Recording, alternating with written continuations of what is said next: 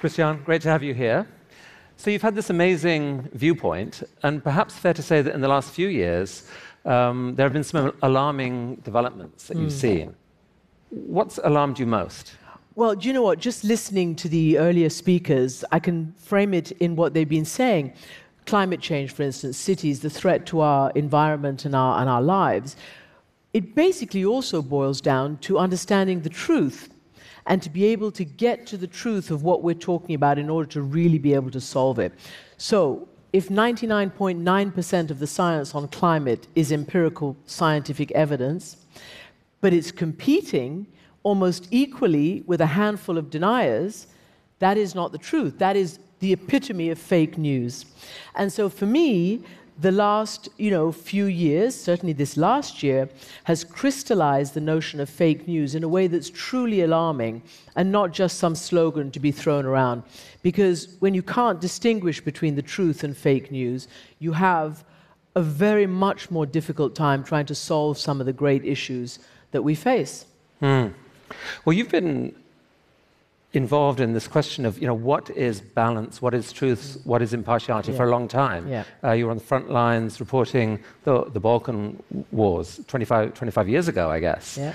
And um, back then, um, you famously said, by calling out human right abuses, and you said, look, there are some situations one simply cannot be neutral about, mm-hmm. because when you're neutral, you are an accomplice. So, do you feel that today's journalists aren't heeding that advice about balance? Well, look, I think, you know, for journalists, objectivity is the golden rule. But I think sometimes we don't understand what objectivity means.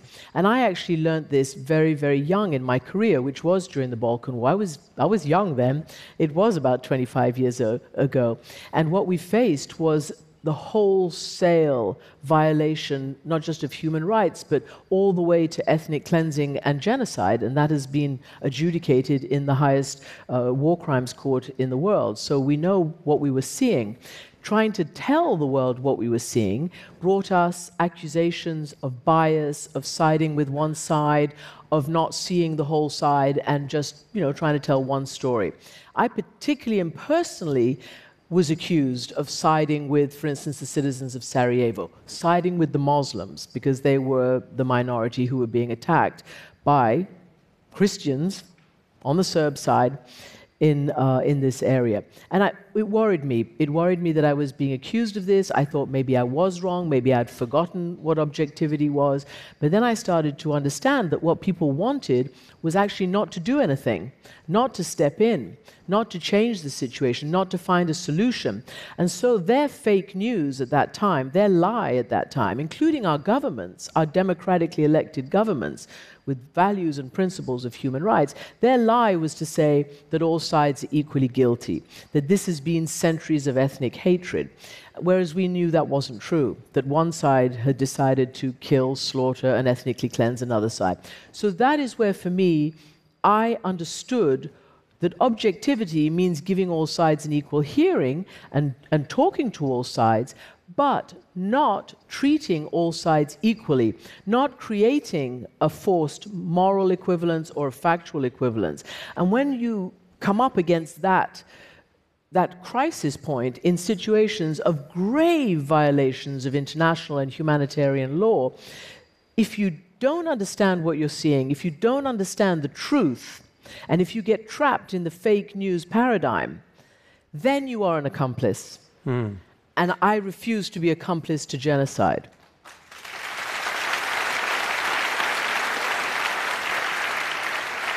So, so there have always been these propaganda battles, yeah. and, and um, you were courageous in, in taking the stand you took back then.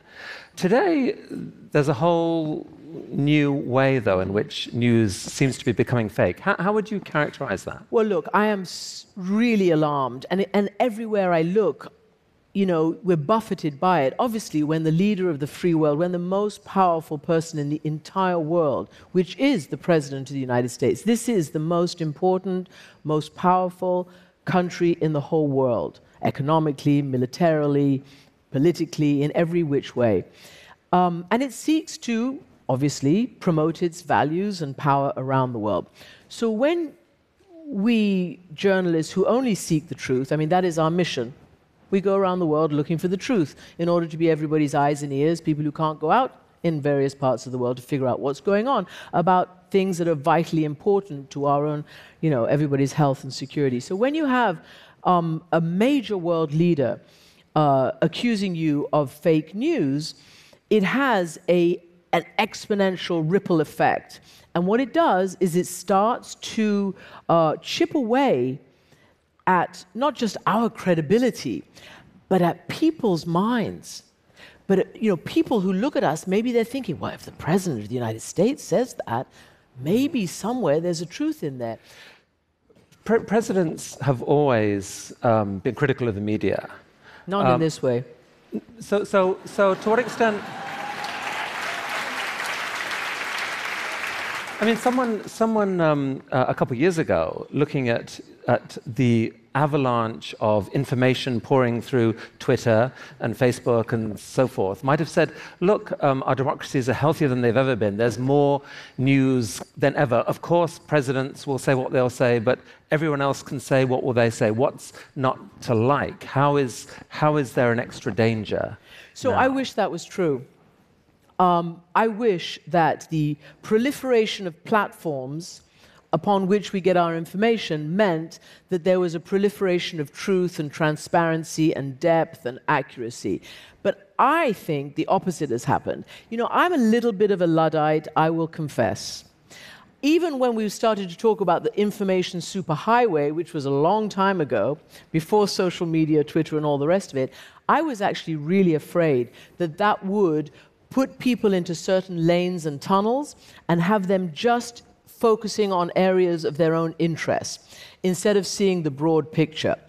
And I'm afraid to say that with algorithms, with logarithms, with whatever the isms are that direct us into all these particular channels of, of information, that seems to be happening right now. I mean, you know, people have written about this phenomenon. People have said that yes, the internet came, its promise was to, you know, exponentially explode our access to the more democracy, more information, uh, you know, less bias, uh, more varied uh, information.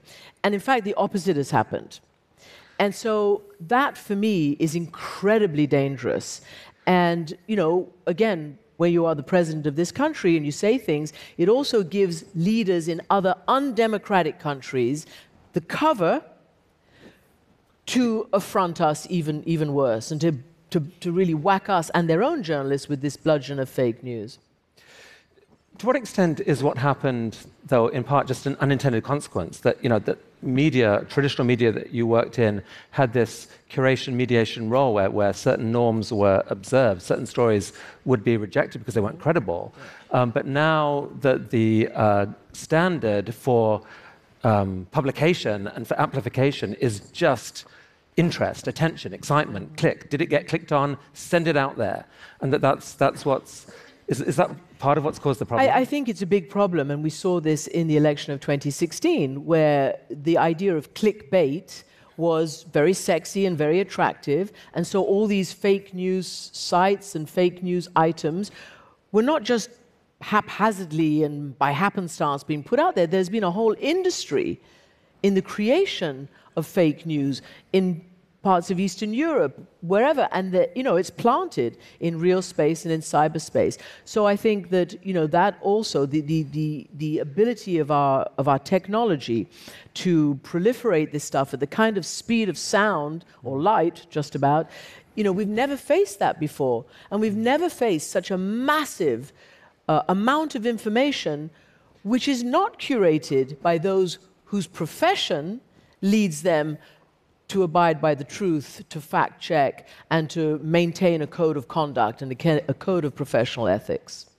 I mean, many people here may know people who work at Facebook and Twitter and Google and so on. Um, they all seem like great people. I mean, they're good intention. Let's assume that.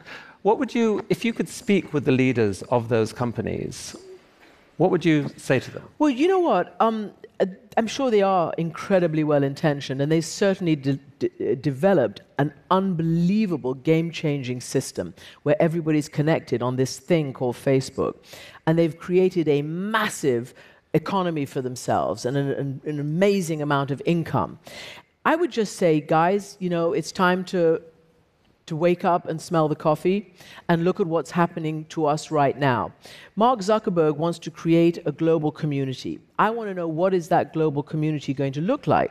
I want to know where the codes of, of conduct actually are. Mark Zuckerberg said, and I mean, I don't blame him, he probably believed this, that it was crazy to think that the Russians or anybody else could be tinkering and messing around uh, with this avenue. And what have we just learned in the last few weeks? That actually there has been a major problem in that regard, and now they're having to uh, investigate it and figure it out. Yes, they're trying to, to, to do what they can now to prevent the rise of fake news, but, you know, it went pretty un uh, unrestricted for a long, long time.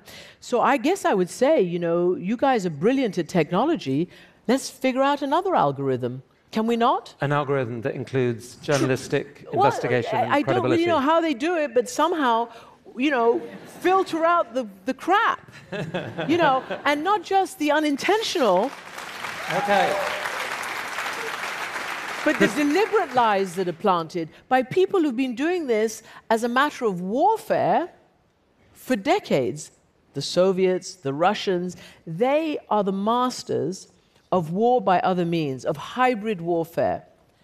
And this is a this is this is what they've decided to do. It worked in the United States, it didn't work in France, it mm. hasn't worked in Germany. During the elections there, where they've tried to interfere, the president of France right now, Emmanuel Macron, took a very tough stand and confronted it head on, as did Angela Merkel. There's some hope to be had from some of this, isn't there? That, that, mm-hmm. like the world learns. We see we get fooled once, maybe we get fooled again, but maybe not the third time. I mean, is I mean, true? let's is hope. That... But I think in this regard, there's so much of it is also about technology that the technology has to also be given some kind of moral compass. I know I'm right. talking nonsense, but you know what I mean. No, you're not talking. Uh, we need you know. a filter the crap algorithm yeah. with moral compass. There you go. I, I, I think no, that's tech, moral technology. we all have we, moral compasses. Moral technology. I, I, I think that's a great challenge. You know what I mean. Talk, talk for me just a minute about leadership. You've had a chance to speak with so many people across the world. I think for some of us, I, I speak for myself, I don't know if others feel this, there's, there's kind of been a, a disappointment of oh, where are the leaders? Mm. You know, so many of us have been disappointed at Aung San Suu Kyi, what's happened recently. It's like, no, another one bites the dust. You know, it's, it's, it's heartbreaking. How, who have you met who you have been impressed by, inspired by? Well, you know, when you, when you talk about the world in crisis, which is absolutely true, and those of us who, you know, spend our whole lives immersed in this crisis, you know, I mean, we're all on the verge of a nervous breakdown. So it's, it's pretty stressful right now. And you're right, you know, there is this perceived and actual vacuum of leadership. And it's not me saying it. I ask all these, whether whoever I'm talking to, I ask about leadership. I was speaking to the outgoing president of Liberia today, Ellen Sirleaf Johnson, who in three weeks' time will be one of the very rare heads of an African country who actually abides by the Constitution and gives up power uh, after her prescribed term. And she has said she wants to do that as a, as a lesson. But when I asked her about leadership, and I gave her a quick fire round of certain names, and I presented her with the name of the new French president, Emmanuel Macron. And she said, I said, So what do you think when I say his name? And she said, shaping up potentially to be a leader to fill our current leadership vacuum. Hmm. So I thought that was really interesting. And yesterday I happened to have an interview with him. I'm very proud to say I got his first international interview. It was great. It was yesterday. And I was really impressed. I mean, I don't know whether I should be saying that in an open forum, but I was really impressed. Right. You know? um, because, and it could be just because it was his first interview, but I asked questions, and you know what? He answered them.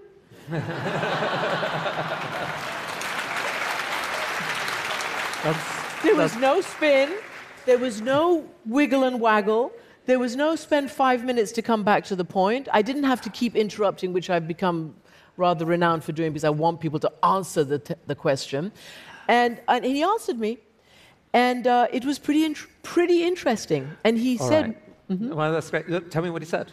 I, no, I no, you go ahead. You and, you're no, no, no, no, no, no, no, no, go ahead. No. no. Well, uh, okay, you've talked about nationalism and tribalism here today. I asked him, how did you have the guts to confront the prevailing winds of anti globalization, uh, nationalism, populism, when you could see what happened in Brexit, where you could see what happened in the United States, and what might have happened in many European elections at the beginning of, uh, of 2017. And, and he said, for me, nationalism means war. Hmm. We have seen it before, we have lived through it before on my continent, and I am very clear about that. So he was not going to, just for political expediency, embrace the kind of lowest common denominator mm. that had been embraced in, in other political uh, elections. And he stood against uh, Marine Le Pen, who was a very mm. dangerous woman. Last question for you, Christian. Um, tell us about ideas we're spreading. Um, if you could plant one idea into the minds of everyone here, mm-hmm. what would that be? I would say really be careful where you get your information from. Really take responsibility for what you read, listen to, and watch. Make sure that you go to the trusted brands to get your main information, no matter whether you have a wide, eclectic, you know, intake. Really stick with the brand names that you know, because in this world right now, at this moment right now, our crises, our challenges, our problems are so severe that unless we are all engaged as global citizens who appreciate the truth, who understand science, empirical evidence, and facts, then we are just simply going to be wandering along to a potential catastrophe. So I would say the truth, and then I would come back to Emmanuel Macron and, and talk about love.